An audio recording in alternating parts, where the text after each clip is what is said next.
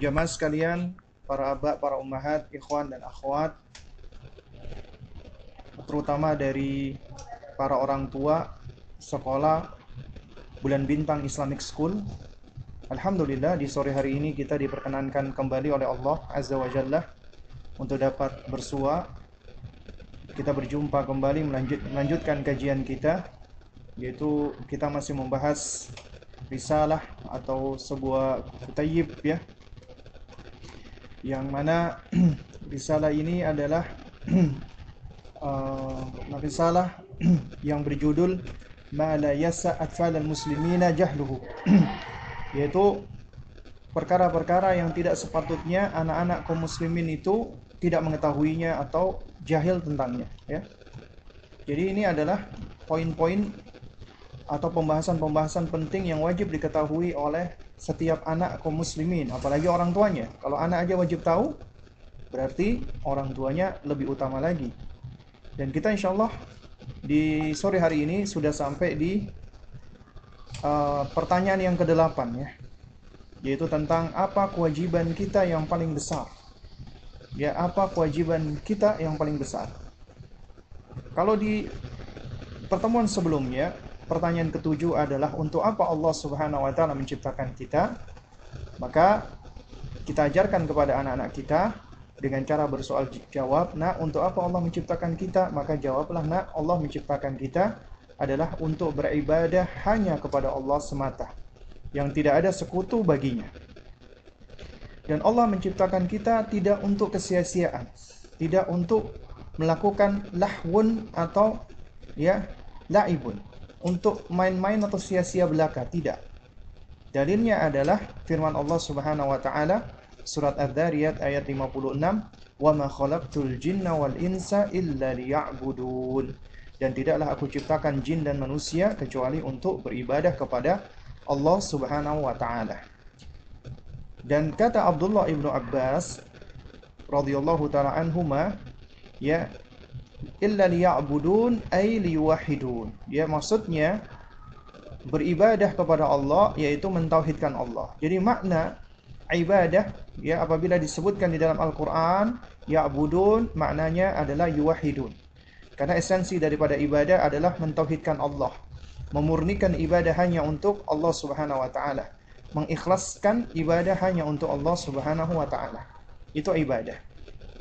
Dan ibadah sebagaimana kita ketahui, ya, itu memiliki 3 pilar, ya, pilar ibadah, 3 pilarnya. Tapi pilar yang paling mendasar yang menjadi pondasi adalah mahabbah, cinta, ya, mahabbah itu pilar utamanya. Artinya seseorang hamba ketika dia hendak beribadah kepada Allah Subhanahu wa Ta'ala, maka yang menjadi landasan dan motor penggerak utamanya adalah mahabbah, cintanya dia kepada Allah. Karena apabila seseorang itu terbentuk cintanya kepada Allah, maka dia akan senang untuk berinteraksi dengan Allah, senang untuk, ya, berkomunikasi dengan Allah. Dan Allah yang maha pemurah itu memberitahukan cara atau jalan ketika Allah mengutus Nabi kita yang mulia alaihi salatu wassalam agar kita bisa meraih Allah, agar kita bisa, ya, agar kita bisa berkomunikasi dengan Allah Subhanahu wa Ta'ala. Yaitu dengan cara apa? Dengan cara salat. Dengan cara salat dan doa. Ya. Baik. Jamaah sekalian yang dimuliakan Allah, ya, landasan atau pilar pertama adalah mahabbah, yaitu kecintaan kita kepada Allah. Kemudian dari mahabbah atau cinta ini maka muncul yang namanya roja, harap. Kita mengharap balasan dari Allah Subhanahu wa Ta'ala. Kita menginginkan Allah, ya, membalas apa yang kita kerjakan, yaitu dengan pahalanya, dengan cintanya, dengan keridhaannya. Karena siapa yang Allah ridhoi, siapa yang Allah cintai, maka dia adalah orang paling beruntung, dan Allah akan tempatkan orang ini ke dalam jannahnya Allah Subhanahu wa Ta'ala, surgahnya Allah Subhanahu wa Ta'ala. Kemudian setelah itu akan muncul khauf, rasa takut, ya. Takut apabila Allah marah, takut apabila Allah murka, takut apabila Allah tidak mencintai kita, takut apabila Allah tidak membalas, ya, apa yang kita kerjakan atau yang kita lakukan. Muncul khauf. Sehingga khauf ini akan menggerakkan kita untuk menjauhi larangan-larangan Allah. Ya, Kalau harapan tadi, roja tadi, itu akan mendorong kita untuk semangat melaksanakan perintah Allah. Khauf akan mendorong kita untuk apa? Untuk kita takut jatuh kepada larangan-larangan Allah Subhanahu wa taala. Takut apabila Allah murka dan Allah menempatkan kita ke dalam jahannam wal iyadzu billah. Wa nas'alullaha as-salamata wal afiyah. Jadi ada tiga ya. Ya jemaah sekalian, para abah dan para ummahat. Tiga pilarnya ibadah, mahabbah, roja, dan khauf ya. Taib. Jemaah sekalian yang dimuliakan Allah, ya, jika kita perhatikan Allah Subhanahu wa taala ketika berfirman, "Wa ma khalaqtul jinna wal insa illa liya'budun," dan tidaklah aku ciptakan jin dan manusia kecuali untuk beribadah kepadaku. Coba kita tengok ayat setelahnya, ayat ke-57. Ya, ini karena kaitannya erat. Kita seringkali hanya membaca atau mungkin menghafal "Wa ma khalaqtul jinna wal insa illa liya'budun." Tapi kita seringkali lupa, tidak membaca ayat berikutnya. Apa itu? Ma uridu minhum min rizqin wa ma uridu ay yut'imun. Ya. Kata Allah, ketika Allah ciptakan manusia dan jin untuk beribadah, Allah di ayat selanjutnya mengatakan ma uridu minhum min rizqin. Ya. Aku enggak butuh dari mereka itu rezeki. Ya. Wa ma uridu ay yut'imun, dan aku juga tidak butuh untuk diberi makan. Ini berbeda dengan sesembahan-sesembahan selain Allah yang mana ya mereka seringkali diberikan sesajen dalam bentuk makanan dan yang semisalnya. Ya. Jadi dahulu juga orang-orang musyrikin Quraisy, mereka juga seringkali menyembelih dan menyiapkan sejumlah makanan itu disajikan atau disajenkan untuk berhala-berhala mereka, dan ini yang juga masih banyak kita saksikan di tengah-tengah manusia saat ini. Nah, oleh karena itu makanya ketika Allah mengatakan wa ma khalaqtul jinna wal insa illa liya'budun, ya, aku tidak ciptakan jin dan manusia kecuali untuk beribadah kepadaku, itu bukan artinya Allah butuh dengan ibadah kita. Allah enggak butuh dengan ibadah kita. Enggak butuh Allah dengan ibadah kita. Tapi kita yang butuh untuk beribadah kepada Allah. Ini harus sudah kita camkan kepada anak kita dari semenjak kecilnya. Nah, kenapa kita beribadah kepada Allah? Karena begini, anak-anak umumnya ketika dia itu diperintah oleh kita orang tuanya, kita nyuruh dia, anak-anak kita, ya, atau kita minta tolong sama anak-anak kita, itu seringkali karena kita butuh dengan anak kita, butuh bantuan dia, butuh supaya dia ini dan itu, ya. Itu asalnya seperti itu.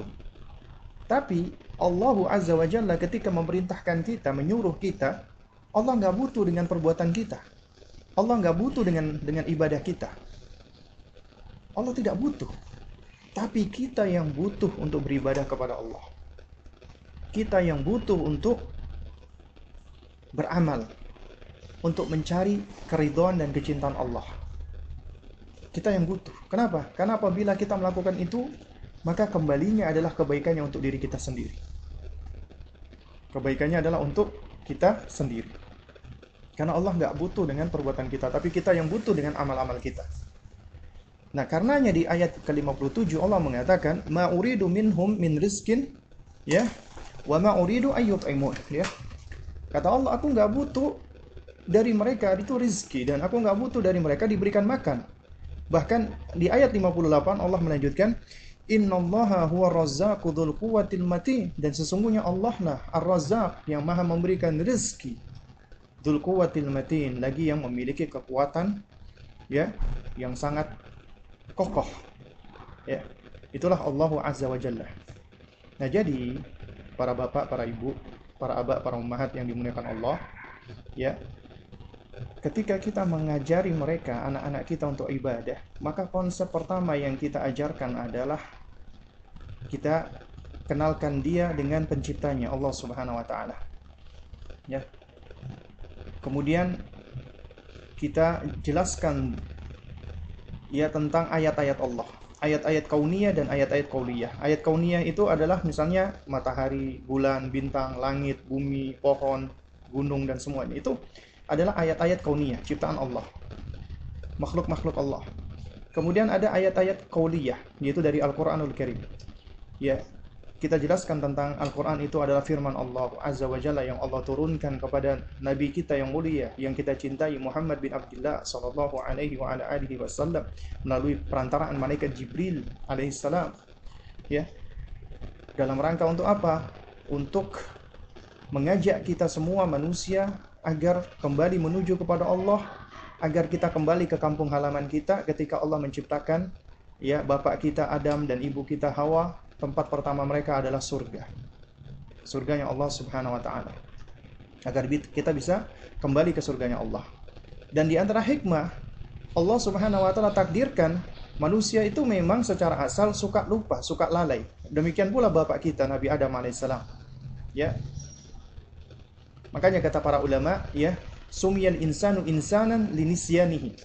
Manusia itu dikasih nama insan karena suka nisyan, suka lupa. Dan demikian pula bapak kita, ya, Nabi Adam alaihissalam, beliau pun akhirnya jatuh kepada kesalahan. Beliau termakan bujuk rayu syaitan. Akhirnya beliau memakan buah yang Allah larang. Semuanya boleh. Boleh dinikmati, kecuali jangan dekati satu pohon ini. Ya wala taqrabu hadhihi syajarah. Jangan dekati satu pohon ini. Kemudian dibujuk oleh syaitan. Akhirnya lalai, lupa. Dan ketika itu langsung tersingkap auratnya bapak kita dan ibu kita. Kemudian Allah Azza wa Jalla ya berikan pelajaran sesuai dengan keadilan Allah. Akhirnya bapak kita dan ibu kita diturunkan ke bumi. Dan kita pun semua ya akhirnya berkembang biak di bumi ini. Dan kita semua di bumi ini hanya sementara, karena kita semua tentunya akan kembali ke negeri yang abadi, kehidupan yang sebenarnya. Nah, hanya saja kehidupan kita yang sebenarnya, imma kita di surga atau imma kita di neraka. Surga adalah kampung halamannya orang-orang beriman. Uiddat lil muttaqin, Allah sediakan bagi orang-orang yang bertakwa. Neraka, uiddat lil kafirin, Allah sediakan bagi orang-orang yang kafir. Baik. Jamaah sekalian yang dimuliakan Allah Subhanahu wa taala, ya. Jadi itu kita ajarkan pertama kali kepada mereka adalah kenalkan dengan Rabbnya, dengan Allah Subhanahu wa taala. Ya, ma'rifatullah. Dan insyaallah akan tumbuh rasa takjubnya dia kepada Allah. Karena siapapun manusia yang kita jelaskan tentang sifat-sifat Allah sebagaimana yang Allah jelaskan di dalam Al-Qur'an dan dijelaskan oleh lisan nabi kita yang mulia alaihi salatu wassalam, maka akan takjub manusia, akan semakin cinta kepada Allah. Cintanya hamba kepada Allah akan mendorong dia untuk melakukan kebaikan-kebaikan, untuk beribadah, untuk beramal soleh. Berinisiatif untuk beramal soleh. Meski nggak perlu disuruh. Tapi kita tetap hidup di dunia banyak fitnah, banyak godaan, banyak gangguan. Makanya di situ perlu adanya orang-orang yang mengingatkan kita. Di antaranya adalah orang tua kita. Dan kita juga wajib mengingatkan anak kita, mendidik anak kita. Ya, agar bisa istiqomah di atas jalan tersebut dan kita bisa melangkah bersama menuju ke surganya Allah Subhanahu wa taala. Baik. Jamaah sekalian yang dimuliakan Allah Subhanahu wa taala. Ya, kita masuk ke pertanyaan yang ke-8, ya. Pertanyaan yang ke-8 adalah apa kewajiban kita yang paling besar? Kita ajarkan kepada anak kita, "Nak, apabila kamu ditanya, ya, apa kewajiban kita yang paling besar? Apa sih perkara yang paling wajib?" Ya. Nah, artinya anak-anak kita itu harus sudah memiliki pemahaman. Artinya nalarnya sudah mulai tumbuh. Dia sudah tamyiz ya di sini ya. Nah, cuman untuk anak-anak yang masih belum tamyiz ya, itu kita lebih banyak menyentuh hatinya ya. Sembari kita jelaskan bahwasanya ada kewajiban-kewajiban dan ada larangan-larangan. Ya. Kewajiban adalah perkara yang harus kita kerjakan. Ya. Apabila kita kerjakan, kita mendapatkan pahala. Apabila kita tinggalkan, kita mendapatkan dosa. Mendapatkan hukuman. Ya. Dan apa yang Allah perintahkan pasti baik. Pasti baik. Dan apa yang Allah larang pasti buruk. Pasti jelek. Itu harus sudah kita ajarkan. Dan kewajiban kita yang paling besar adalah mentauhidkan Allah. Apa kewajiban yang paling besar, nak? Kewajiban yang paling besar adalah mentauhidkan Allah. Adalah mentauhidkan Allah. Kemudian apa itu tauhid? Kita ajarkan. Nah, ya, tauhid itu ya berasal dari kata wahada yuwahidu, tauhidan. Wahada yuwahidu. artinya adalah menunggalkan, mengesakan, ya. Itu artinya tauhid secara bahasa. Ya. Baik, kita lanjut dulu ke pertanyaan ke-9 ya, karena ini kaitannya sama tauhid ya. Pertanyaan yang ke-9 ya. Kita ajarkan kepada anak-anak kita apa macam-macam tauhid, apa saja jenis-jenis tauhid? Maka jawablah nak, jenis tauhid itu ada 3. Kok bisa 3? Nah, kita sebagai orang tua harus ngerti nih. Kenapa kok bisa 3 tauhid itu? Kenapa kok nggak 5? Kenapa kok nggak 7? Kenapa kok nggak 2? Kenapa kok nggak 1? Pembagian tauhid menjadi 3 itu berangkat dari tatabbu wal istiqra. Apa itu tatabbu wa istiqra? Tatabbu wa istiqra artinya adalah dari hasil ya pengamatan, riset, ya observasi para ulama ketika melihat Al-Qur'an, ayat-ayat Al-Qur'an ya, lalu kemudian ketika melihat semuanya itu adalah berkisar kepada tauhid, haknya Allah, kemudian dengan melihat tatabbu wa istiqra akhirnya sampai kepada kesimpulan tauhid itu ada 3, ada 3 macam tauhid. Ini sebagaimana ya, kalau kita perhatikan ya, ada ilmu-ilmu yang lainnya. Kita perlu ya untuk pahami ini ya. Kalau misalnya kita lihat ya, misalnya kita ngomong tentang masalah bahasa ya, bahasa Arab itu ada isim, ada fi'il, ya kan? Ada isim, ada fi'il, ada maf'ul. Atau gini aja yang gampang saja, kita bicara tentang bahasa, bahasa Indonesia misalnya. Ketika orang bicara bahasa Indonesia itu, bahasa itu ya, suatu kalimat itu biasanya akan mengandung subjek, predikat, objek. Lah, kalau ada yang nanya, lu emang dari mana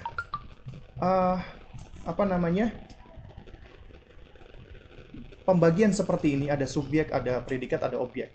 Kemudian ada, sedangkan kata kerja itu ya itu sendiri ada yang transitif, ada yang intransitif dan seterusnya. Artinya para ahli, para pakar ketika mereka menelaah, mempelajari sesuai dengan bidangnya ya, dalam rangka untuk memudahkan orang-orang lain atau manusia-manusia lain ya, supaya bisa mendapatkan pemahaman, akhirnya mereka menformulasikan hal ini. Ini yang dilakukan oleh para ulama kita. Memang di zaman Rasulullah SAW dan juga di zaman sahabat nggak ada ya istilahnya Nabi mengajarkan tauhid rububiyah, tauhid uluhiyah, tauhid asma sifat, nggak ada memang. Ini kita akui memang tidak ada ya. Tapi ketiadaan Nabi dalam hal penyebutan istilah ini bukan artinya tauhid rububiyah, uluhiyah, dan asma sifat secara substansial itu nggak ada. Paham maksudnya ya? Jadi gini ya, contohnya misalnya kita bicara misalnya tentang ilmu hadis dulu deh ya, contoh tentang ilmu hadis. Dulu di zaman Rasulullah SAW itu nggak ada namanya hadis sahih, hadis dhaif, nggak ada. Karena apa? Karena sumbernya Rasulullah yang bicara. Nabi menyampaikan kepada para sahabat. Nah, kemudian apa yang disampaikan kepada sahabat ini disampaikan lagi kepada murid-muridnya, kepada ulama tabi'in. Nah, lantas kemudian ketika muncul fitnah, muncul perpecahan, muncul perselisihan, muncul bid'ah, muncul kesesatan, dan juga muncul orang-orang yang tidak amanah, yang tidak kredibel, yang tidak benar. Akhirnya mulailah orang-orang itu ketika ya sesuatu yang dinisbatkan kepada Rasulullah itu mereka ingin memastikan benar nggak ini Nabi ngomong seperti ini. Kok yang ngomong adalah orang-orang yang tidak kredibel. Akhirnya dalam rangka menjaga ya agar agama kita tetap murni, tetap otentik, para ulama-ulama hadis mereka pun akhirnya merumuskan tentang ilmu-ilmu hadis. Merumuskan tentang ilmu hadis. Juga demikian dalam hal fikih. Ya dalam hal fikih nggak ada istilah pembagian hukum secara sharih, ini wajib, ini makruh, ini haram, ini sunnah atau mustahab, dan itu nggak ada. Ini semua muncul sebagai bentuk formulasi para ulama ya, membuat terminologi seperti ini tujuannya untuk mempermudah. Untuk mempermudah. Demikian pula dengan tauhid. Ya. Anda mau nerima, mau nggak terima, tetap namanya tauhid rububiyah itu ada, tauhid uluhiyah itu ada, tauhid asma wa sifat itu ada.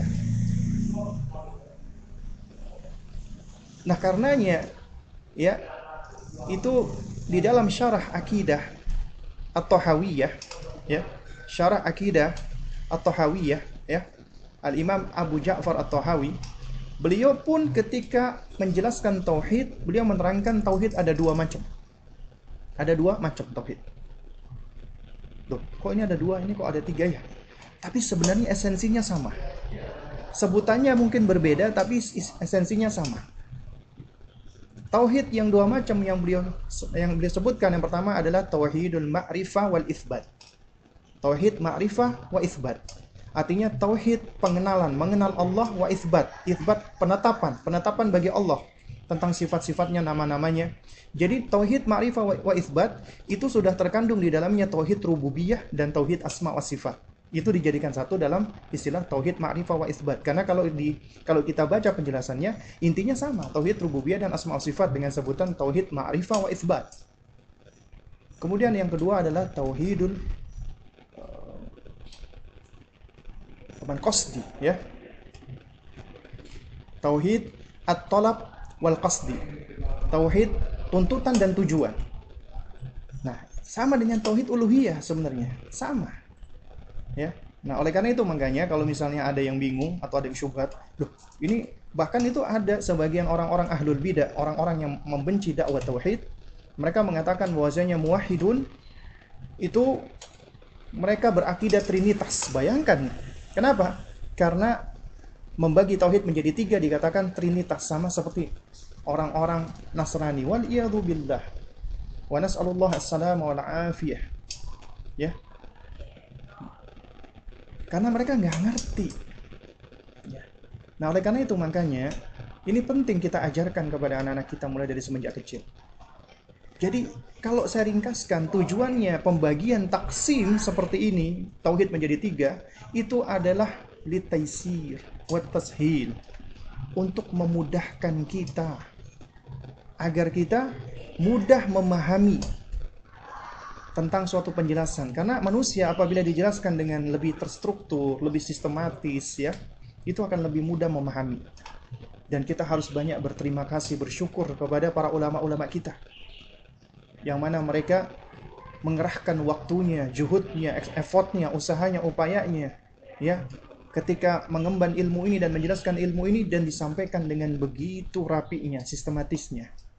Kita harus bersyukur, berterima kasih kepada mereka, mengapresiasi upaya mereka. Ya. Baik. Pertanyaan ke-9, ya. Kita ajarkan kepada anak-anak kita apa macam-macam tauhid, jenis-jenis tauhid, maka ajarkan kepada anak kita. Tauhid ada tiga macam. Tauhid ada tiga jenis. Pertama, tauhid rububiyah.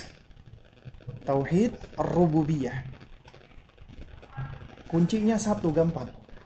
Rabb. Kita menyebut apa? Allah, ya Rabbi. Ya Rabb. Rabbana. Rabbul alamin. Rabb. Rububiyah. Yang kedua, ya, tauhidul uluhiyah. Uluhiyah. Ingat kata uluhiyah dari kata ilah.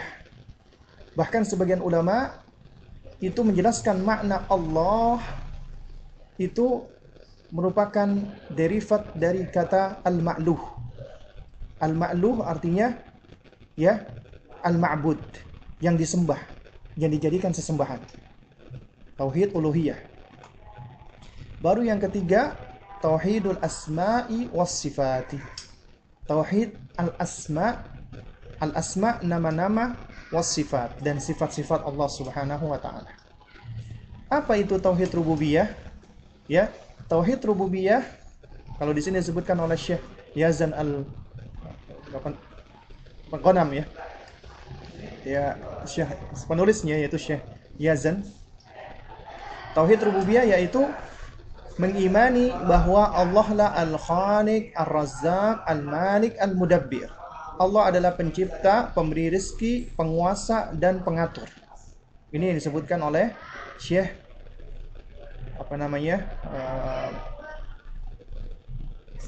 Yazan Al-Ghanim ya. Kemudian yang kedua adalah tauhid uluhiyah. Tauhid uluhiyah yaitu menunggalkan Allah, mengesahkan Allah di dalam ibadah. Artinya ya tidak beribadah kecuali hanya kepada Allah Subhanahu wa taala semata. Baik. Jamaah sekalian para abah dan para ummahat yang dimuliakan Allah. Ya. Saya di sini akan memberikan definisi yang lebih mudah sebagaimana diterangkan oleh para ulama. Ya. Tauhid rububiyah ya. Dan kalau perlu kita hafalkan ini teks Arabnya karena mudah sebenarnya. Ya. Tauhid itu maknanya adalah ifrad. Ifradullah. Mengesahkan Allah, menunggalkan Allah. Tauhid rububiyah itu adalah ifradullah ta'ala fi af'alil khaliqi. Ifradullah ta'ala fi af'alil khaliqi. Ifradullah mengesahkan Allah Subhanahu wa ta'ala fi di dalam af'al. Af'al itu jamak dari fi'il, perbuatan-perbuatan. Ya al-khaliq, al-khaliq pencipta. Artinya kita menunggalkan mengesahkan Allah di dalam ya penciptaannya. Allah sebagai pencipta satu-satunya. Ini simpelnya di dalam perbuatan-perbuatan Allah. Allah sebagai pencipta itu memiliki perbuatan-perbuatan yang hanya bisa dia lakukan. Dan itu hanya Allah sendiri yang melakukannya. Jadi kuncinya adalah ifradullah ta'ala fi af'alil khaliq. Tauhid uluhiyah ya, sebenarnya kalimatnya semua sama. Ifradullah ta'ala fi af'alil, kalau tadi khaliq ini makhluk. Makhluk adalah maf'ul. Objek dari kata kerja khalaqa, menciptakan. Artinya yang diciptakan. Makhluk itu artinya yang diciptakan. Segala sesuatu yang diciptakan itu namanya makhluk. Ya. Segala sesuatu yang dibuat itu namanya masnu'. Dari kata sona'a. Sona'a itu artinya membuat, ya. Soni pembuatnya, yang dibuat masnu'. Kalau misalnya kita bicara misalnya kataba menulis. Penulisnya adalah katibun, katib penulisnya. Yang ditulis al-maktubah. Al-maktub yang ditulis. Qoro'a membaca. Pembacanya qori. Yang dibaca al-makru. Makru. Menciptakan khalaqa. Penciptanya khaliq.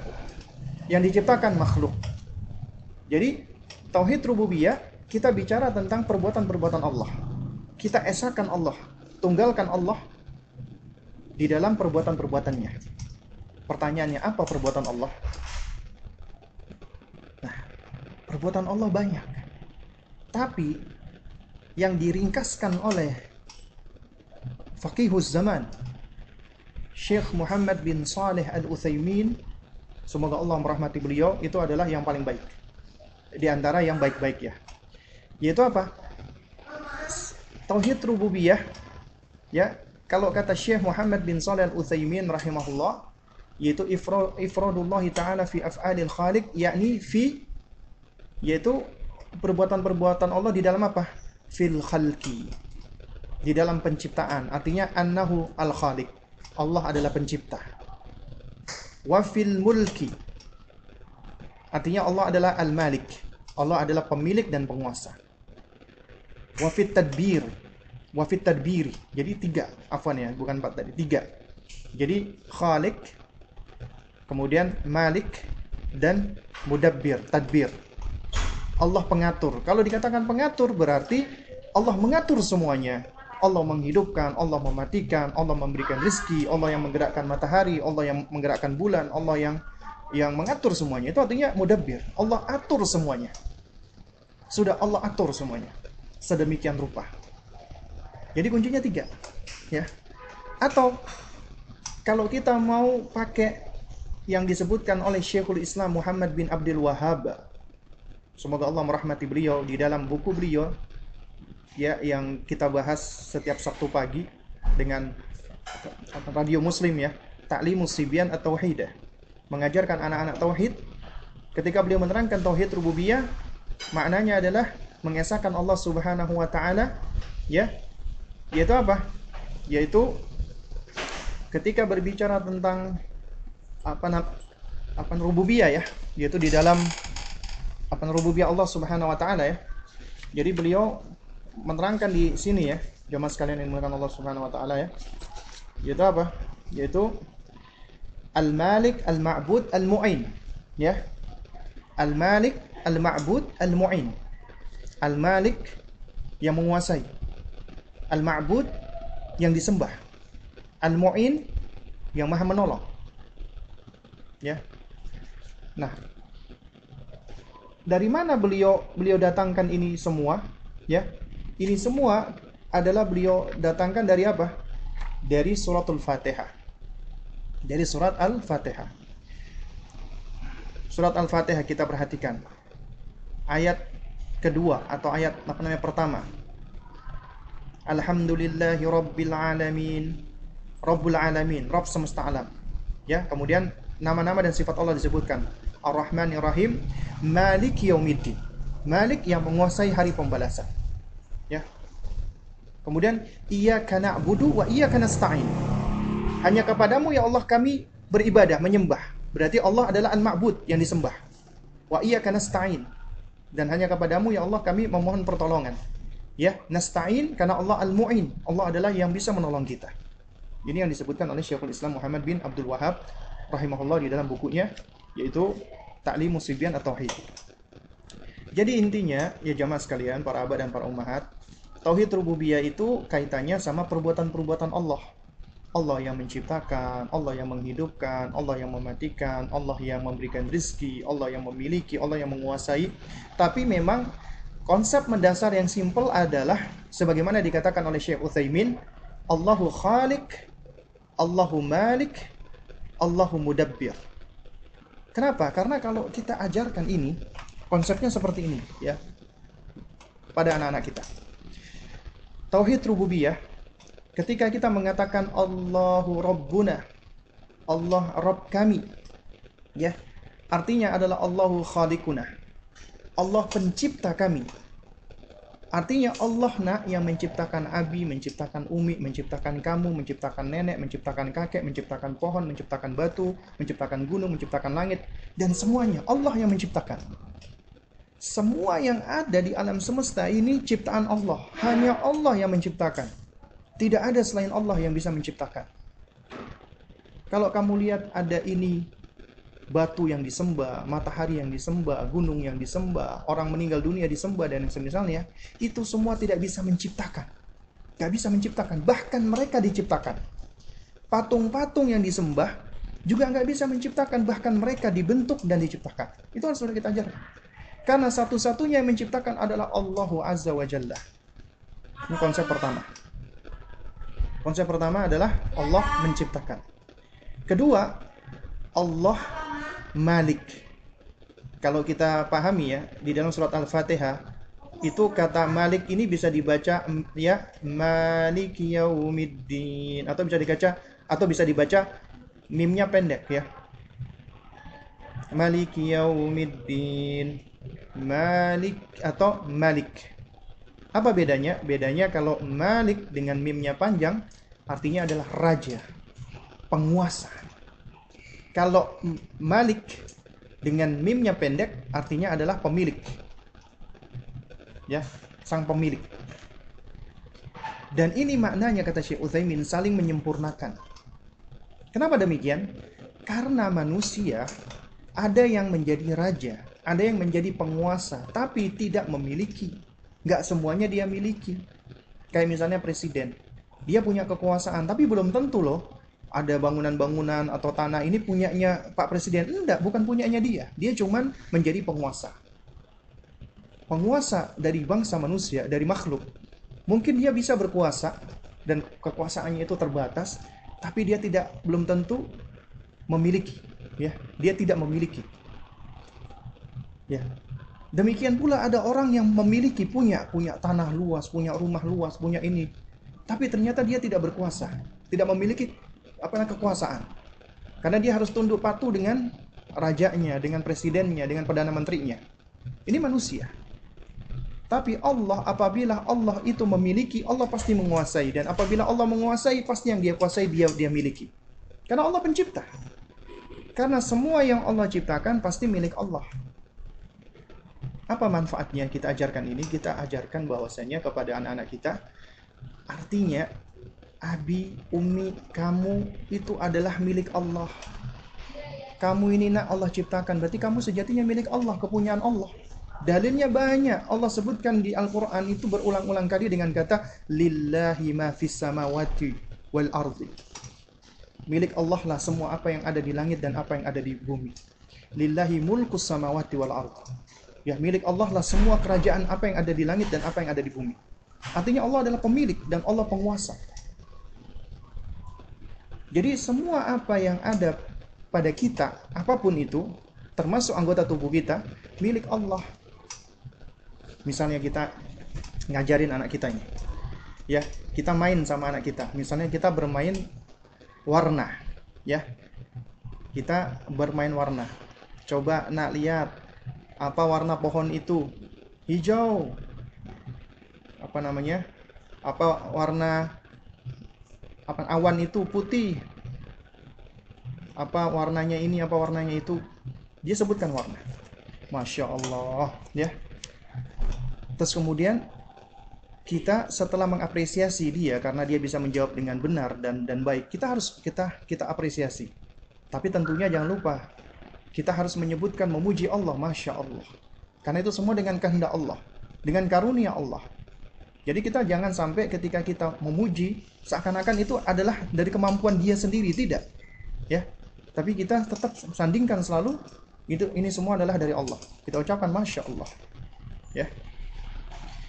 Baru kemudian kita ajak dia untuk berpikir dengan sesuai dengan pola pikirnya dia. Ya, kamu bisa melihat dengan apa nak? Dengan mata. Dengan mata.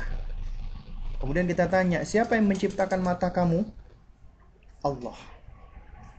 Allah yang menciptakan mata. Jadi Allah yang menciptakan mata. Siapa yang menciptakan apa namanya telinga kamu? Allah. Siapa yang menciptakan hidung kamu? Allah. Siapa yang menciptakan kaki kamu? Allah. Siapa yang menciptakan tangan kamu? Allah. Semua Allah yang menciptakan. Itu kita ajarkan. Karena Allah yang menciptakan berarti itu adalah milik Allah, tapi dititipkan kepada kita. Dan jamaah sekalian, di antara buah utama ketika kita mengajarkan tauhid rububiyah dan kemudian kita mengajarkan mengenal Allah dari ciptaannya adalah untuk membangkitkan apa? Rasa takjub anak kepada Allah dan untuk supaya dia mengakui nikmat-nikmat Allah. Buahnya adalah syukur kepada Allah. Syukur lawannya kufur. Kita ajarkan anak kita supaya senantiasa bersyukur kepada Allah. Ini adab pertama kali kita ajarkan anak-anak kita. Makanya kalau kita tahu metodenya para salaf dahulu, itu adalah al-adab qabla talab, al-adab qabla al-ilmi. Mengajarkan adab sebelum mengajarkan ilmu. Adab yang pertama kali kita ajarkan itu adalah adab kepada Rabbnya. Adab kepada penciptanya. Dan seringkali kita lupa, lalai, atau kita nggak tahu. Contohnya misalnya kita mengajarkan anak kita. Masalah mungkin tampak sepele. Sebelum melakukan sesuatu kita ajarkan ucapkan Bismillah. Bismillah, Bismillahirrahmanirrahim. Mungkin kita cuma ngajarin biasa, tapi kita mungkin kita sendiri nggak begitu ngerti, atau kita juga mungkin nggak ngajarin kepada anak-anak kita. Ini termasuk bentuk adab kepada Allah. Kenapa? Karena ketika kita mengucapkan kata Bismillah, itu mengandung manfaat luar biasa, pelajaran luar biasa. Pelajarannya sangat banyak, sangat besar. Maknanya Bismillah itu artinya apa? Dengan nama Allah, dengan menyebut nama Allah. Nah, di situ sebenarnya ada khabar, ada khabar yang mahdhuf ya kalau di dalam apa bahasa Arab itu. Jadi di situ tuh ada sesuatu yang memang hilang, dan ini biasa di dalam bahasa Arab. Dan takdirnya adalah seperti ini, ya. Misalnya kita mau minum, kita ucapkan Bismillah, artinya Bismillahi ashrab. Dengan menyebut nama Allah aku minum. Misalnya kita mau makan, Bismillah, artinya Bismillahi akul. Dengan menyebut nama Allah, aku makan. Misalnya kita mau menulis, Ya, kita ucapkan bismillah. Bismillahi aktub. Dengan menyebut nama Allah aku menulis. Kita mau baca buku misalnya. Kita ucapkan bismillah. Bismillahi akra. Dengan menyebut nama Allah aku membaca. Artinya semua aktivitas yang akan kita kerjakan, yang akan kita lakukan, kita selalu mengingat Allah. Kita selalu menyebut Allah. Allah menjadi the first, menjadi nomor satu yang kita sebut. Kemudian di dalam ucapan bismillah ini, kita mengandung isti'anah. Kita memohon pertolongan kepada Allah. Ya Allah, aku memohon pertolongan kepadamu untuk melakukan perbuatan yang akan aku lakukan ini. Kemudian juga dengan menyebut bismillah, kita bertabarruk, ngalap berkah, mencari keberkahan dari nama Allah Subhanahu wa ta'ala. Ya. Mencari keberkahan Allah Subhanahu wa ta'ala. Ini adab ya jamaah sekalian, mengajarkan adab kepada mereka. Adab sebelum kita mengajarkan yang lain, adab kepada Allah. Termasuk bersyukur kepada Allah. Itu adab. Ketika dia itu mengetahui semua apa yang ada di dalam dirinya dan apa yang ada di sekitarnya itu adalah milik Allah, adalah ciptaan Allah dan milik Allah, maka dia akan bersyukur kepada Allah. Dan ajarkan rukun daripada syukur. Syukur itu harus dimanifestasikan, harus diwujudkan di dalam tiga hal. Sebagaimana iman, iman itu adalah tasdiqu bil qalbi, dibenarkan di dalam hati, ya. Kemudian wal qaulu bil lisan, ya, dan juga diucapkan dengan lisan, ya, amalu bil jawarih, dan diamalkan dengan anggota tubuh. Itu iman, ya. Iman itu mesti melibatkan hati, lisan, dan perbuatan tangan, termasuk yang lainnya. Seperti misalnya kita bersyukur kepada Allah. Bersyukur kepada Allah, maka yang pertama kali harus disentuh pusatnya dulu, hatinya, agar dia iktiraf, mengakui bahwasanya semua ini adalah milik Allah. Allah yang berikan kepada aku harus bersyukur kepada Allah. Hatinya. Kemudian harus diwujudkan, ya, harus ada wujudnya, ucapan terima kasihnya dia kepada Allah. Dia ucapkan alhamdulillah. Alhamdu, sanjungan yang paling sempurna, yang paling tinggi. Tidak ada sanjungan yang lebih tinggi daripada alhamd. Hamd itu sanjungan yang paling tinggi, paling puncak, nggak ada lagi yang lebih puncak daripada itu. Mungkin ada orang memuji orang lain. Itu namanya mungkin as-sana, ya. Sana. Pujian. Ya. Tapi pujian yang paling tinggi itu alhamd. Kenapa? Pujian yang berangkat dari ta'ziman wa hubban. Pengagungan dan cinta kepada Allah. Karena saking mengagungkannya dan saking mencintainya, dia menyanjung dengan sanjungan yang paling tinggi. Itu alhamdulillah. Makanya surat Al-Fatihah, alhamdulillahi rabbil alamin. Alhamdulillah adalah sanjungan yang paling tinggi. Kita ucapkan alhamdulillah, sanjungan yang paling tinggi. Kata lillah di sini, lam di sini, memang ulama berbeda pendapat, tapi pendapat yang paling kuat dari yang saya pahami itu menunjukkan milik, ya, itu hanyalah milik Allah, bukan sekedar untuk Allah, bukan sekedar sanjungan ini adalah untuk Allah, kita haturkan untuk Allah, bukan, ya, karena belum tentu yang sanjungan kita adalah sanjungan yang benar-benar tulus, murni, dan yang paling tinggi, tidak. Tapi ketika kita katakan alhamdulillah, sanjungan yang paling tinggi adalah milik Allah. Sehingga tidak boleh selain Allah mendapatkan sanjungan yang seperti ini. Itu artinya milik Allah. Alhamdulillah. Ya. Nah, kemudian yang gak kalah pentingnya jamaah sekalian dari syukur itu adalah, ya, setelah diucapkan dengan lisan, yaitu harus mempergunakan nikmat tadi ala amrillah. Yaitu di atas perintah Allah. Artinya nikmat yang Allah karuniakan tadi, mata kita, matanya anak kita, kita ajarkan mata kamu nak, itu adalah pemberian dari Allah, karunia dari Allah, nikmat dari Allah, harus disyukuri, harus dijaga, amanat dari Allah. Berarti harus dipergunakan dalam rangka untuk ketaatan. Kita ajarkan berarti mata kita nggak boleh kita gunakan untuk melihat hal-hal yang haram, dilarang. Telinga kita nggak boleh kita gunakan untuk mendengarkan hal-hal yang haram, seperti musik-musik atau yang semisalnya. Lisan kita nggak boleh kita gunakan untuk berbicara yang haram-haram, bicara kotor, bicara kasar.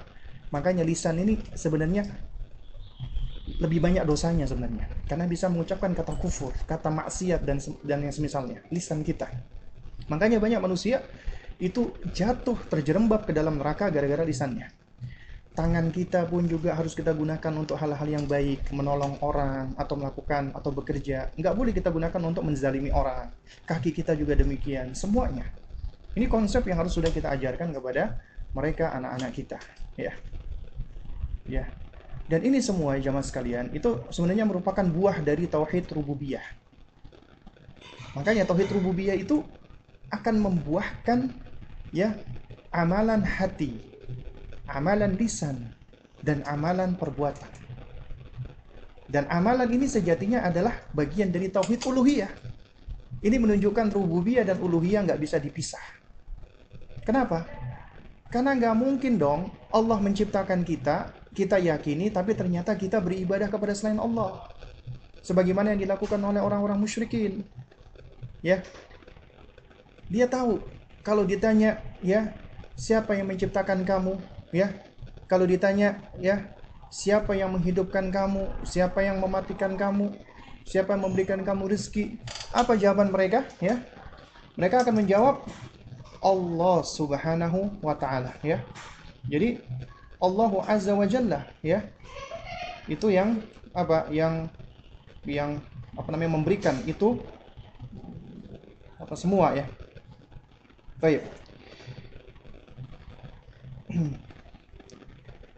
Ini bisa kita lihat misalnya contohnya di dalam surat Az-Zukhruf, Az-Zukhruf ayat ke-87.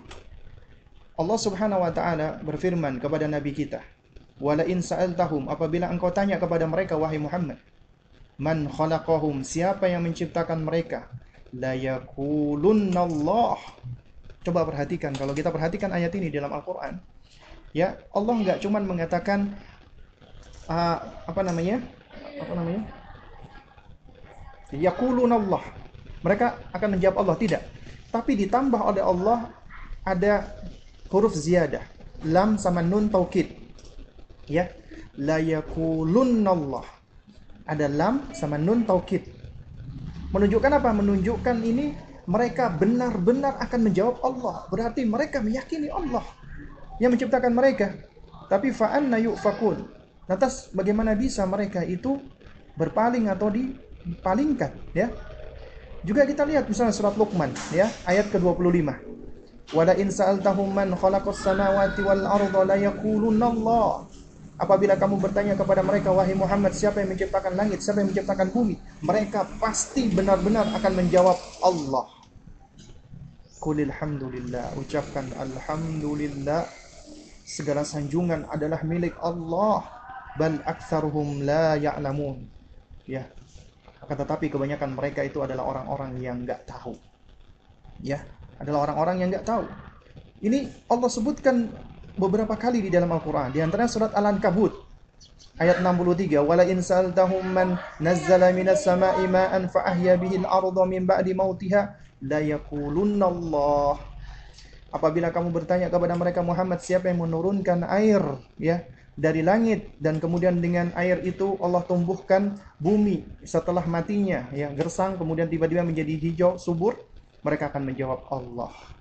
Qulil hamdulillah, ucapkan alhamdulillah. Bal aktsaruhum la yaqilun, akan tetapi kebanyakan mereka itu tidak berakal. Kebanyakan mereka itu adalah apa? Tidak berakal, Nah, jadi ternyata mereka meyakini tauhid rububiyah, orang-orang musyrikin Quraisy ini. Makanya tauhid rububiyah, orang yang meyakini Allah pencipta, Allah adalah pemberi rezeki, Allah adalah yang menghidupkan, Allah adalah yang mematikan, tidak otomatis orang yang meyakini ini menjadi muslim, nggak otomatis. Jadi orang yang meyakini ini, dia tidak otomatis menjadi seorang muslim. Ironinya adalah, bahkan suatu hal yang aneh, dia meyakini Allah penciptanya dia. Dia meyakini Allah memberikan dia rizki, Allah yang menghidupkan, Allah yang mematikan dia. Tapi kenapa dia menyembah selain Allah? Ingat orang-orang musyrikin itu bukan artinya mereka itu tidak menyembah Allah. Emang ada orang musyrik, itu orang-orang yang dia hanya menyembah berhala, ada. Nah, ini sebenarnya memang orang-orang yang kufur, Tapi juga orang-orang musyrikin Quraisy, termasuk ahlul kitab, mereka itu meyakini Allah pencipta mereka, tapi mereka tidak menyembah Allah semata. Mereka menyembah Allah dan selain Allah. Di samping Allah, ada yang mereka sembah. Dan mereka punya argumentasi, ya jamaah sekalian, para abah dan para ummahat. Sebagaimana Allah abadikan di dalam surat Az-Zumar ayat ketiga. Ya, surat Az-Zumar ayat ketiga. Ya, Allah ketika berfirman, "Ala lillahi dinul khalis."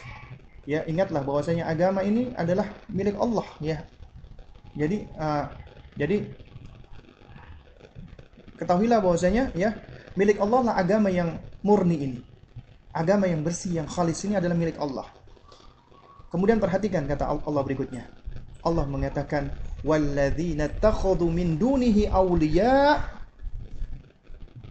Orang-orang yang menjadikan selain Allah itu wali-wali, ya, penolong-penolong. Mereka mencari pertolongan selain Allah.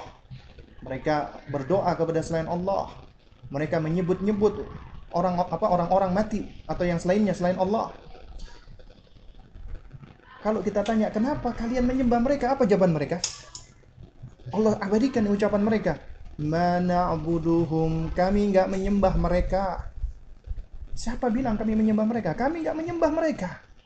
Katanya orang-orang musyrikin Quraisy. Mana'buduhum illa liyuqarribuna ilallahi zulfa.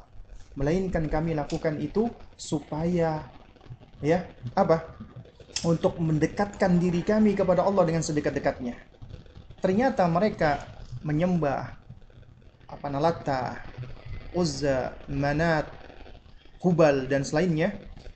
Mana'buduhum, kami enggak menyembah mereka illa liyuqarribuna ilallahi zulfa, kecuali supaya kami menjadi lebih dekat dengan Allah dengan sebab orang-orang yang soleh ini, dengan sebab patung-patung ini, ya, yang mana mereka berikan nama dengan nama-nama, ya, nama-nama Allah yang ditaknif, yang dijadikan perempuan, ya.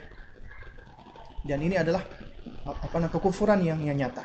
Karena itu jamaah sekalian, para abah dan para ummahat, ketika kita ajarkan kepada anak kita, ya, sejatinya tauhid rububiyah itu, ya, tidak otomatis menjadikan seorang muslim, tapi konsekuensinya secara logis aksiomatis, ya, itu seharusnya orang yang tahu dia diciptakan oleh Allah, maka sejatinya hanya kepada Allah dia menyembah, hanya kepada Allah dia beribadah, hanya kepada Allah dia memohon, meminta, ya. Makanya Luqman ketika menasihati anaknya, ya bunayya la tusyrik billah, wahai anakku janganlah kamu menyekutukan Allah. Nasihat pertama kalinya Luqman. Kenapa? Inna syirka la zulmun azim. Karena sesungguhnya kesyirikan itu adalah kezaliman yang paling besar. Syirik adalah kezaliman yang paling besar. Apa itu zalim? Ya. Makna zalim maknanya adalah wadu'u syai' fi ghairi mahallihi. Meletakkan sesuatu tidak pada tempatnya, ya, itu namanya zalim, lawan daripada adil. Antum, anda, atau orang-orang musyrikin Quraisy yang maksudnya, atau orang-orang musyrik, ya, yang meletakkan sifat ketuhanan kepada makhluk, yang mana dia tidak menciptakan diri anda, tidak bisa memberikan maslahat dan madarat kepada diri anda, tidak menghidupkan dan mematikan anda, tapi anda sembah. Itu kezaliman yang paling besar. Ini diajarkan Luqman. Disentuh akalnya anaknya oleh Luqman. Ini loh nak, zalim yang paling besar itu seperti ini nak. Kamu diciptakan Allah. Allah memberikan kamu rizki. Allah yang menghidupkan kamu, mematikan kamu. Allah mengatur semuanya. Oleh karena itu kamu gak boleh menyekutukan Allah. Karena menyekutukan Allah kezaliman yang paling besar. Karena bagaimana mungkin ketika kamu diciptakan Allah dan kamu diberikan rizki oleh Allah, kamu menyembah kepada selain Allah. Kamu meminta kepada selain Allah. Dan tidak ada kezaliman yang lebih besar daripada syirik kepada Allah. Dan inilah yang diajarkan oleh para nabi dan rasul. Dan untuk inilah Allah mengutus nabi dan rasul. Dan untuk inilah Allah menurunkan Al-Quranul Karim. Allah turunkan Al-Quran adalah untuk ini. Dan Allah itu maha baik, ya jamaah. Allah maha baik sekali. Kenapa demikian? Karena Allah Azza wa Jalla meskipun, ya, secara iradah, ya, kauniyah, Allah menciptakan ada yang baik dan ada yang buruk. Allah menciptakan ada yang mukmin dan ada yang kafir. Allah ciptakan ada yang muslim dan ada yang kafir. Ada yang musyrik. Ada yang baik dan ada yang jahat. Ini memang merupakan sunnah kauniyah Allah. Tapi Allah Azza wa Jalla, ya, irada syar'iyahnya, keinginan syar'inya adalah mengajak manusia kepada kebaikan, mengajak manusia kepada surga, mengajak manusia kepada kecintaannya. Makanya Allah utus para nabi dan rasul untuk menegakkan hujjah. Allah turunkan Al-Qur'an untuk menegakkan hujjah. Allah sudah turunkan Al-Qur'an.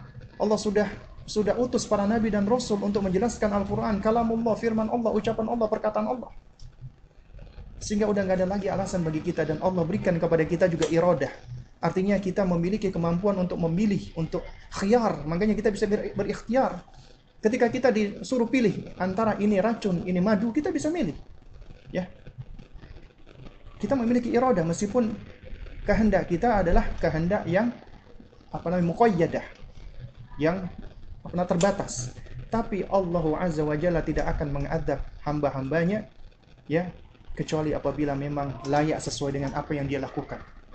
Dan Allah akan membalas hamba-hambanya lebih daripada apa yang dilakukan oleh hamba-hambanya. Dilipat gandakan pahalanya, itulah kebaikan Allah. Dan sejatinya jamaah sekalian, ketika Allah menjanjikan surganya untuk kita, untuk hamba-hambanya, insyaallah ta'ala, itu semua apabila kita timbang dengan amalan kita. Seandainya kita ini diberikan Allah usia 1.000.000 tahun, kita gunakan 24 jam itu untuk beribadah di dunia ini, beribadah kepada Allah selama 1.000.000 tahun, itu nggak akan sebanding dengan balasan Allah di surganya. Nggak worth it. Amalan kita yang nggak worth it. Karena surganya Allah itu tidak bisa, ya, di istilahnya itu dijadikan sebagai badal ataupun pengganti sebagai dari amalan kita. Nggak bisa. Apalagi hidup kita yang cuma 60 tahun, 70 tahun, kemudian kita banyak lalai dari Allah. Artinya, ketika seseorang masuk surga itu bukan serta-merta dari amalnya. Karena amal kita itu, jamaah, amal kita itu gak sepadan dengan balasan dari Allah. Itu semua karena kebaikan Allah, rahmat Allah, taufik Allah, hidayah Allah. Allah maha baik, Allah maha menyayangi hambanya. Ketika hambanya itu melakukan kebaikan, Allah sayang, Allah ridho. Ketika Allah sudah sayang, Allah sudah ridho dengan hamba, maka Allah tempatkan dia dekat dengannya. Allah masukkan dia ke dalam surganya. Meskipun amalnya nggak worth it, ya jamaah sekalian, nggak worth it. Makanya Nabi seringkali mengajarkan kita, jangan kita meremehkan amalan sekecil apapun. Karena bisa jadi amalan yang kita remehkan itu menjadi sebab seorang itu diampuni oleh Allah dan dia masuk ke dalam surganya Allah. Taib. Baik, jamaah sekalian yang dimuliakan Allah Subhanahu wa taala, ya. Nanti insyaallah di kesempatan berikutnya kita akan bahas lagi tentang tauhid asma wa sifat, karena ini butuh bahasan khusus, ya. Karena kalau kita bahas bercampur, ya, itu waktunya kurang. Dan pembahasan asma wa sifat ini, apabila seorang hamba mempelajarinya sebagaimana yang diturunkan oleh Allah di dalam Al-Qur'an dan disampaikan atau diajarkan Nabi di dalam hadisnya, maka seseorang akan semakin mengenal Allah, semakin cinta kepada Allah. Dan ketika seorang semakin cinta kepada Allah, maka insya Allah itu akan menjadi motor penggerak dia untuk beramal saleh. Tanda kebaikan. Bahwasanya nanti insya Allah kelak Allah akan mudahkan baginya jalan menuju ke jannahnya Allah Subhanahu wa ta'ala. Mungkin ini dapat saya sampaikan. Baik, ya, ini sepertinya sudah ada pertanyaan yang masuk, ya. Jadi di sini saya akan dahulukan untuk menjawab pertanyaan-pertanyaan dari grup dari Zoom dulu, ya. Pertanyaan-pertanyaan yang masuk dulu dari para orang tua Bulan Bintang Islamic School. Nanti kalau memang ada waktu, teman-teman yang ada di Instagram mungkin yang ingin bertanya silakan, ya. Cuman sepertinya susah, ya, karena ini pertanyaan sudah sangat banyak lagi. Maksud saya banyak sekali, ya. Baik, ini ada pertanyaan. Ustadz, bolehkah ana tidak mencap diri Bolehkah ana tidak mencap diri ana salaf? Oh, bolehkah ana tidak mencap diri ana salaf? Dan tentu saja, insya Allah, ana berusaha mengikuti pemahaman salaf. Maksud ana, apakah memang di zaman now, ana harus mencap diri dan mengatakan bahwa ana bermanhaj salaf? Ana lebih nyaman bahwa ana ini muslim mengikuti Rasulullah SAW yang dipahami salafus saleh. Jazakallahu khairan. Taib. Ya. Jadi yang ditanya adalah, ya, apakah boleh seseorang dia mengatakan bahwasanya dirinya dia tidak perlu mengatakan dirinya sebagai salafi, mungkin bukan salaf ya. Karena salaf itu artinya adalah orang-orang yang telah berlalu. Itu salaf. Orang-orang yang sudah mendahului kita, meninggal dunia itu salaf. Jadi kalau dikatakan salaf, kita salaf itu adalah suatu hal yang kurang tepat. Mungkin yang dimaksud adalah salafi. Dikasih ya'un nisbah. Ya. Jadi dikasih huruf ya nisbah di belakangnya. Artinya adalah pengikut salaf. Maksudnya pengikut salafus saleh. Oke, toib. Untuk menjawab ini ya, saya akan berikan jawaban dalam sejumlah tafsil, sejumlah perincian. Pertama, ya, harus dibedakan tentang intima di dalam beragama, intisab di dalam beragama, di dalam bermadhab, ya, di dalam bermetodologi agama. Maka tidak ada manhaj, tidak ada metodologi di dalam beragama yang lebih ahkam wa aslam, yang lebih tegas, lebih benar dan lebih selamat dibandingkan manhajnya salaf, metodenya salaf. Karena mengikuti metodenya salaf, aslam, selamat. Mengikuti metode selain salaf, itu akan membawa kepada kesesatan. Karenanya, beragama mengikuti manhajnya salaf, metodenya salaf adalah wajib. Karena metodenya salaf itu adalah metodenya Rasulullah. Islam yang murni adalah metodenya salaf. Ini garis bawahi, poin pertama. Poin yang kedua, adalah at-tasammi, menyebut diri, memberikan nama kita sebagai salafi. Ya, bagaimana hukumnya? Maka ini ada perincian. Ada perincian. Pertama, apabila kita menyebutkan ana salafi dalam rangka untuk menunjukkan saya adalah seseorang yang berusaha mengikuti manhajnya para salaf. Meskipun banyak kekurangan di sana sini, karena kita memang nggak bakal bisa sempurna. Tapi saya meyakini manhaj salaf adalah manhaj yang paling benar, yang paling sahih, ya. Dan ini adalah metode beragama yang orang-orang soleh dan saya bangga mengikuti mereka. Perhatikan ya, bangga mengikuti mereka bukan artinya saya membanggakan diri, bukan. Jadi saya meyakini ini adalah metode yang paling benar, manhaj yang paling benar. Sehingga saya bangga dengan metode mereka dan saya menyebut diri saya sebagai salafi, maka ini hukumnya boleh. Tidak mengapa, bahkan dianjurkan. Tapi yang kedua, apabila Anda mempergunakan terminologi ini, kata ini, salafi, dalam rangka untuk membangga-banggakan diri, dalam rangka untuk menganggap dirinya adalah yang paling baik, ana khairum minhum, aku lebih baik dari mereka, sebagaimana talbisnya iblis, yang mana iblis ketika disuruh sujud kepada Adam nggak mau. Kenapa? Ditanya oleh Allah Subhanahu Wa Taala, ma mana'aka an tasjuda lima khalaqtu biyadayya, apa yang menghalangi kamu untuk bersujud kepada makhluk yang aku ciptakan dengan kedua tanganku? Apa jawabannya? Dia berbangga dengan asal penciptaannya. Khalaqtahu min tin, engkau ciptakan dia dari tanah dan engkau ciptakan aku dari api. Dia merasa dirinya lebih baik. Karenanya di dalam ayat yang lain dikatakan aba wastakbara. Iblis itu enggan dan dia sombong. Dan di antara makna sombong, sombongan itu adalah apa? Adalah batarul haq wa ghamtun nas. Menolak kebenaran dan meremehkan manusia. Nah, karena itu apabila seseorang dia itu ya, menyebutkan dirinya salafi, salafi, salafi, berbangga-bangga dengannya, sedangkan dia nggak ngerti, dia baru belajar, kemudian dia malah keliru di dalam masalah beragama dan dia jatuh kepada tahazzub, hizbiyah, yaitu fanatik dengan ustadznya atau dengan kelompok atau yang semisalnya, maka ini adalah tentunya tidak diperbolehkan. Bahkan ini adalah termasuk dusta atas nama salaf. Ya, dusta atas nama salaf. Nah, oleh karena itu, ya, yang ingin saya sampaikan, at-tasammi, menyebutkan nama dengan nama salafi, hukumnya adalah boleh-boleh saja. Bisa baik, bisa buruk, tergantung bagaimana penggunaannya. Karena yang menjadi ibroh, ya, yang menjadi patokan itu bukanlah pada penamaan, bukan sekedar nama, bukan, tapi hakikat. Karena betapa banyak orang namanya Muhammad, tapi ternyata perbuatannya adalah perbuatannya syaitan. Waliyadzubillah wa nas'alullah assalamu al-afiyah. Karena yang menjadi acuan bukan penamaan, ya. Jadi yang menjadi acuan adalah hakikat. Bagaimana hakikat sebenarnya? Ya.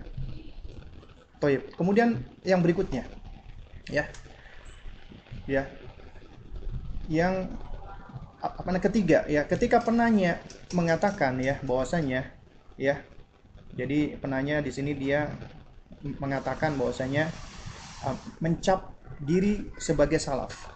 Sebenarnya kita nggak perlu mencap diri sebagai salaf. Yang perlu kita lakukan adalah kita berusaha mengikuti mereka. Dan kita pasti memiliki banyak kekurangan-kekurangan, ya. Sehingga sebenarnya mencap diri itu adalah suatu hal yang tidak, yang tidak penting dan tidak butuh kita untuk mencap diri kita. Yang penting adalah kita berusaha berikhtiar, ya, berusaha untuk mengikuti bagaimana para salaf beragama. Dan ini nggak bisa kita lakukan kecuali dengan cara apa? Kita belajarnya harus taksil dan tafsir, sistematis dan terperinci. Dan juga di antara metode salaf di dalam belajar harus selektif mencari guru. Ya, mencari guru harus selektif.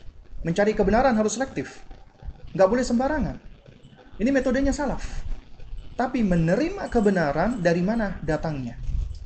Dari manapun datangnya, kita terima kebenaran meskipun dari orang yang paling jelek atau orang yang paling buruk, selama itu kebenaran. Nah, tapi kita nggak tahu mana benar mana salah kecuali kita belajar dulu. Dan belajar itu harus selektif, nggak boleh sembarangan, ya. Baik. Nah, kemudian penanya berkata, ana lebih nyaman bahwa disebut ana ini muslim, mengikuti Rasulullah SAW yang dipahami oleh salafus soleh. Ya, sebenarnya ketika antum mengatakan ana muslim, mengikuti Rasulullah dan mengikuti sahabat dan mengikuti tabi'in dan mengikuti tabi'ut tabi'in, ana berusaha untuk mengikuti mereka, yaitu salafi. Antum mau menyebut diri antum salafi atau bukan, itu salafi. Salafi. Ya. Ketika antum beragama mengikuti Rasulullah, mengikuti sahabat, mengikuti tabi'in, mengikuti tabi'ut tabi'in, ya, antum mau ngomong salafi nggak salafi, itu salafi. Demikian pula sebaliknya. Ada orang dia ngaku-ngaku ana salafi, ana salafi, ana salafi, tapi ternyata akhlaknya nggak sebagaimana akhlaknya salaf. Manhajnya tidak sebagaimana manhajnya salaf. Akidahnya tidak sebagaimana akidahnya salaf. Maka ini bagaikan, ya, syair yang sering dinukilkan oleh Syekh Muhammad Abdul Nasruddin, ya, Al-Albani rahimahullah, kullun yadda'i waslan bilaila wa laila la tukiru lahum bidaka. Semua boleh ngaku-ngaku punya hubungan sama si Laila, tapi Laila memungkiri semua pengaku-ngakuan itu. Kenapa? Karena mengaku itu gampang, mengklaim itu gampang.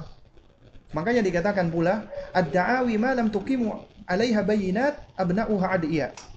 Orang yang ngaku-ngaku nggak punya bukti, ya cuman pengaku-ngaku doang. Dan sekarang banyak orang yang cuman bisa ngaku-ngaku. Nah, tapi intinya gini loh. Sebenarnya masalah cap ataupun bukan dicap itu masalah yang tidak penting. Yang penting adalah kita beragama, berusaha mengikuti, ya, kebenaran. Kebenaran itu datangnya dari Rasulullah, diajarkan Rasulullah kepada para sahabatnya. Kemudian dibawa oleh para tabi'in, tabi'ut tabi'in, generasi yang paling baik. Mereka adalah salafus saleh. Ya. Nah, sehingga mengikuti mereka adalah keselamatan dan mengikuti mereka adalah salafi. Mau antum tolak atau nggak antum tolak, itu namanya salafi. Dan ini hakikat salafi yang sebenarnya adalah seperti ini.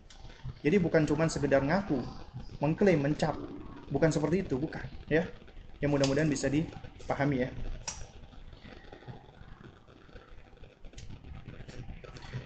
Ini sepertinya sudah saya jawab, ya. dari guru SMA jurusan ekonomi matematika. Bagaimana sebagai pendidik untuk pelajaran umum kita bisa menyisipi akidah dan tauhid setiap kali mengajar? Toyib ya jamaah sekalian yang muliakan Allah, ya. Jadi sebenarnya apabila itu memang bisa dikaitkan dengan urusan apa, dengan akidah, maka hendaknya kita sampaikan ini bagian dari dakwah. Tapi kalau memang itu tidak bisa dikaitkan, maka jangan kita memaksakan diri, kita kait-kaitkan. Akhirnya apa? Jadinya malah istilahnya kita takalluf, ya. Nah, jadi gini loh. Kita sebagai guru kita juga sebagai pendidik. Mungkin di kelas kita mengajar.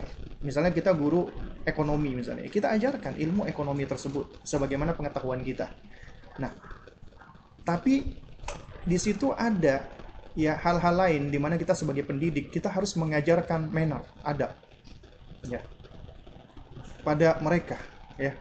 Jadi Anda misalnya ketika ngajar, Anda seorang muslim, yaitu Anda bisa awali dengan apa? Dengan ngajarnya dengan cara mengucapkan salam, kemudian Anda awali dengan tahmid, mengucapkan syukur kepada Allah, kemudian Anda jelaskan sedikit tentang mungkin singkat saja tentang kewajiban bersyukur kepada Allah. Ini juga bagian dari dakwah. Baru kemudian Anda ajarkan pelajaran Anda. Nah, lalu kemudian di kesempatan-kesempatan lain, ya boleh Anda misalnya berusaha untuk mendekati anak-anak didik Anda, ya. Karena tugas Anda sebagai guru bukan cuma di kelas, tapi juga di luar kelas. Anda juga sebagai seorang pendidik yang mendidik mereka, bukan cuma mendidik akademis doang, tapi juga Anda harus mendidik bagaimana perilakunya, bagaimana karakternya, bagaimana sifatnya, dan seterusnya. Jadi bisa diambil di kesempatan-kesempatan yang lain. Ustaz, mohon pencerahan, di sosmed ada istilah yang populer seperti netizen maha benar. Ini nggak boleh. Ini ucapan-ucapan yang mengandung kekufuran. Harus ditinggalkan. Juga sebagaimana ucapan-ucapan yang sempat viral waktu itu dengan menyebutkan kata biarkan semesta yang mengatur, biarkan semesta yang menjawab, biarkan semesta yang ini dan itu. Itu juga tidak diperbolehkan. Semesta itu makhluk, nggak bisa ngapa-ngapain. Ini ucapan yang berangkat dari orang-orang ateis atau orang-orang yang kebingungan tentang masalah konsep ketuhanan. Juga demikian, netizen maha benar. Ini adalah buah dari demokrasi. Artinya, ya, demokrasi, ya, tentunya seorang yang paling banyak adalah yang paling benar, ya. Dan netizen adalah dianggap sebagai pihak yang paling banyak dan dianggap sebagai yang paling benar. Atau mungkin juga bisa jadi ini bahasa sindiran, bahasa satir. Artinya, ya, mau gimana pun namanya netizen, ya, mereka ya selalu merasa benar gitu, ya. Sok benar gitu, ya. Jadi, kalau yang dimaksud adalah mereka itu sok benar, selalu merasa benar sendiri. Ini kita cuma menyebutkan fakta, realita, maka ini tidak jatuh pada ucapan yang kufur, ya. Nah, tapi ucapan ini netizen maha benar ini zahirnya mengandung kekufuran. Lebih baik kita tidak ucapkan seperti ini. Hal ini menular ke anak usia 8 tahun. Dia sering ngomong, "Aku kan maha pintar." Anda jelaskan bahwa bercanda juga ada adabnya. Tidak boleh menggunakan kata maha, karena maha hanyalah untuk Allah Subhanahu wa Ta'ala. Nah, apakah yang Anda lakukan ini benar, ya Ustaz? Taib. Sebenarnya kata maha ini adalah kata yang ada di dalam bahasa kita, ya, bahasa Melayu. Dan memang, ya, konteksnya ketika dikatakan maha, ya, umumnya apabila disandarkan dengan sifat, berarti itu adalah sesuatu yang paling tinggi, dan itu adalah dikhususkan untuk Allah Subhanahu wa Ta'ala. Tapi memang kadang-kadang ada loh kata maha ini disandarkan misalnya kepada siswa, pelajar, ya, mahasiswa, ya, artinya dia siswa yang paling tinggi tingkatannya, makanya disebut dengan mahasiswa, ya. Nah, cuman ini kata mahasiswa ini kan adalah perkataan yang sudah lazim, ya. Nah, cuman kalau misalnya kata ini disandarkan dengan sifat, misalnya maha tahu, maha benar, maha baik, dan semisalnya, ini apabila diucapkan, maka ya benak kita ketika mendengarkan langsung sudah mengasosiasikan ini adalah sifat ketuhanan. sifat Rabb, sifat Tuhan, maha benar, ya, maha baik. Nah, sehingga apabila ini memang ketika diucapkan itu asosiasinya adalah untuk Allah, maka nggak boleh kita sematkan kepada makhluk. Kamu memang maha baik, kamu memang maha benar. Itu nggak diperbolehkan seperti itu. Karena ini dikhawatirkan masuk ke bab tashbih, yaitu apa namanya menyerupakan, ya, sebagian dari sifat-sifat Allah dengan makhluknya, dan ini tidak diperbolehkan. Ya. Nah, oleh karena itu makanya ketika Anda mengingatkan anak Anda, ya, untuk menghindarkan kata-kata seperti ini, itu adalah suatu hal yang sudah baik dan benar, ya. Jadi, ya, memang harus diingatkan. Bagaimana cara menasihati anak 7 tahun agar melakukan ibadah karena Allah Subhanahu wa taala, bukan karena ingin dapat stiker bintang ataupun hadiah dari gurunya? Yaitu tadi, kuncinya adalah harus dididik dari hatinya. Dan ini sudah sering, ya, pernah saya singgung, ya. Karena anak-anak yang, kita ambil contoh saja, misalnya sholat. Anak-anak yang sholat, itu ternyata macam-macam loh. Ada anak yang sholat karena takut sama orang tuanya keras. Kalau dia nggak sholat, dipukul sama orang tuanya, dimarahin oleh orang tuanya. Akhirnya ketika azan berkumandang, Allahu Akbar, dia wudhu, dia sholat. Tapi karena takut sama orang tuanya. Diajarkan oleh orang tuanya, muraqabah liwalidayhi. Dia muraqabah, merasa diawasi orang tuanya, tapi tidak diajarkan muraqabah kepada Allah Subhanahu wa taala, merasa diawasi Allah Subhanahu wa taala. Ini kesalahan di dalam mendidik. Akhirnya apa? Akhirnya ketika orang tuanya nggak ada, dia merdeka, dia merasa bebas, dia merasa merasa sudah nggak ada lagi yang mengkungkung dia. Kenapa? Karena dia beribadah sholatnya karena dipaksa, ya. Nggak karena dia senang, dia cinta, dia tahu, bukan karena itu, gitu loh. Atau yang kedua, karena dia dibiasakan. Ya, ini jauh lebih baik daripada yang pertama tadi. Dia dibiasain oleh orang tuanya. Orang tuanya mencontohkan, nyuruh, ngajak dia untuk sholat, dia sholat. Setiap kali azan dia sholat. Tapi orang tuanya nggak pernah ngajarin hakikat sholat itu seperti apa. Kemudian apa manfaat sholat, tujuan sholat, apa substansi daripada sholat, nggak pernah diajarkan kepada anaknya. Jadi yang tahu sholat itu adalah menggugurkan kewajiban. Kamu sholat, udah selesai. Kamu udah nggak dosa. Kewajibanmu gugur. Jadi ini menjadi kebiasaan-kebiasaan. Akhirnya apa? Akhirnya sholat jalan, maksiat pun jalan. Ya, karena dia nggak merasakan buah daripada sholatnya. Jadi sholat jalan, maksiat jalan. Sholat jalan, maksiat jalan. Jadi seperti itu terus. Ya. Jadi dia nggak ngerti tentang substansi daripada sholatnya, sehingga yang namanya as-sholatu tanha 'anil fahsya'i wal munkar itu tidak berjalan. Sholat itu mencegah fahsya dan munkar. Kenapa? Karena ternyata yang sholat hanya fisiknya, zohirnya, hatinya tidak sholat, lalai dari sholat. Dan yang ketiga, orang tua yang sudah mempersiapkan anaknya sebelum diperintah sholat usia 7 tahun, sudah dididik tauhid akidah. Anak ini mengenal Tuhannya, ya, mengenal penciptanya, sayang sama Allah, tahu tentang sholat, sehingga azan berkumandang, dia tahu ini adalah momen waktunya dia untuk beribadah, untuk berkomunikasi sama Allah, berbicara sama Allah. Akhirnya dia sholat. Sehingga sholat menjadi sesuatu yang dia butuhkan. Bukan cuman suatu kebiasaan yang dia lakukan untuk menggugurkan kewajiban, tidak. Nah, karena itu makanya kalau antum lihat anak antum udah usia 7 tahun, ya ini memang momen, ya. Ya, jadi sebenarnya kita jangan punya anggapan sudah terlambat, ya, apalagi usia 7 tahun. Nah, ini adalah momen kita harus lebih fokus lagi. Nabi ketika bersabda muru abna'akum bis-sholati wa hum abna'u sab'i sinin. Perintahkan anakmu untuk salat di usia 7 tahun, ya. Itu di usia 7 tahun ini itu bukan cuman kita perintahkan sholat, ya, bukan cuman as-sholatul mutlaqah kalau kata para ulama, cuman sholat mutlak udah bebas gitu dong, enggak. Tapi mutlaqus sholah, kita ajarkan mutlaqus sholah, artinya sholat dan semua hal yang dapat menyebabkan sholatnya menjadi sah dan sempurna. Sholat nggak sempurna kecuali salat nggak sah kecuali dengan harus berwudu. Jadi harus diajarkan bab thaharah. Salat tidak akan sah apabila tidak menutup aurat. Berarti harus diajarkan tentang batasan-batasan aurat. yang sholat tidak apa sempurna, apa namanya. Nah, jadi itu harus sudah kita ajarkan hal-hal seperti itu, ya. Nah, oleh karena itu makanya untuk melakukan ini, ya, kita sebagai orang tua pertama harus mencontohkan. Yang pertama kali mengawali, nabda'u bi anfusina. Kemudian yang kedua, ya, kita ajak dengan cara, kalau mengikuti metodenya Luqman, itu kita sentuh hatinya dulu, afeksi, baru kemudian kita sentuh kognisinya. Kita jelaskan kenapa sih nak kita harus sholat, apa sih sholat itu. Nah, itu harus kita ajarkan pelan-pelan. Dan lakukan ini secara bertahap, secara tadarruj, bertahap, step by step.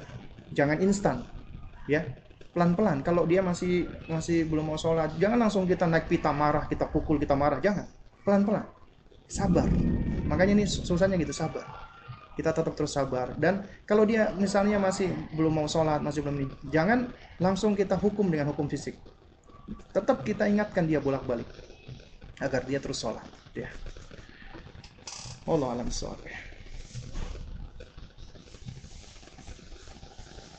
Terus kemudian supaya bukan untuk mendapatkan stiker bintang ataupun hadiah dari gurunya. Ya, ini harus sudah diajarkan dari semenjak, apalagi usia 7 tahun seharusnya sudah tamyiz, ya. Ini momen untuk menumbuhkan roja, harapannya dia. Dia harus ditumbuhkan roja, harapannya. Ya, bahwasanya apa? Wal akhiratu khairun wa abqa.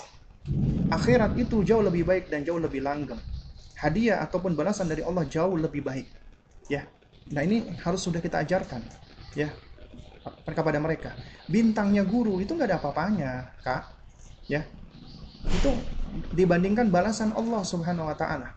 Balasan Allah itu jauh lebih baik, ya. Terus kemudian ini yang terakhir, ya, pertanyaan terakhir. Saya mau membuat materi pembelajaran akidah jarak jauh untuk anak-anak SD kelas 1 sampai dengan 6 untuk pengayaan materi. Sebaiknya saya menggunakan buku apa ya, Ustadz?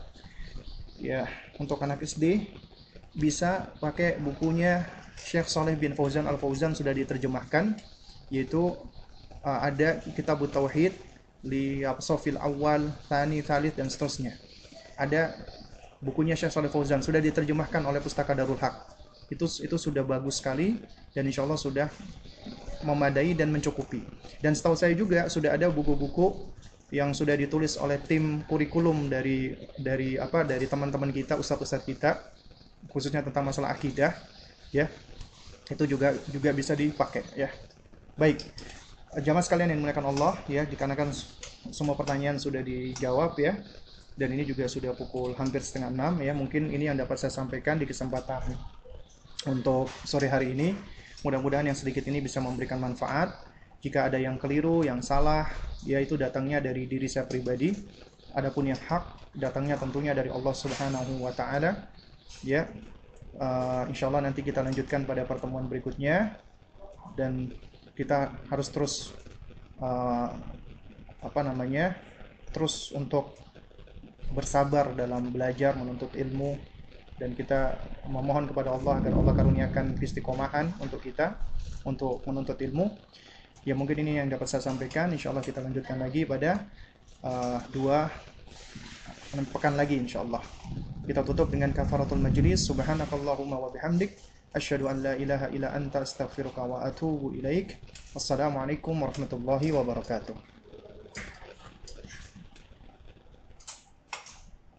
Iya nih.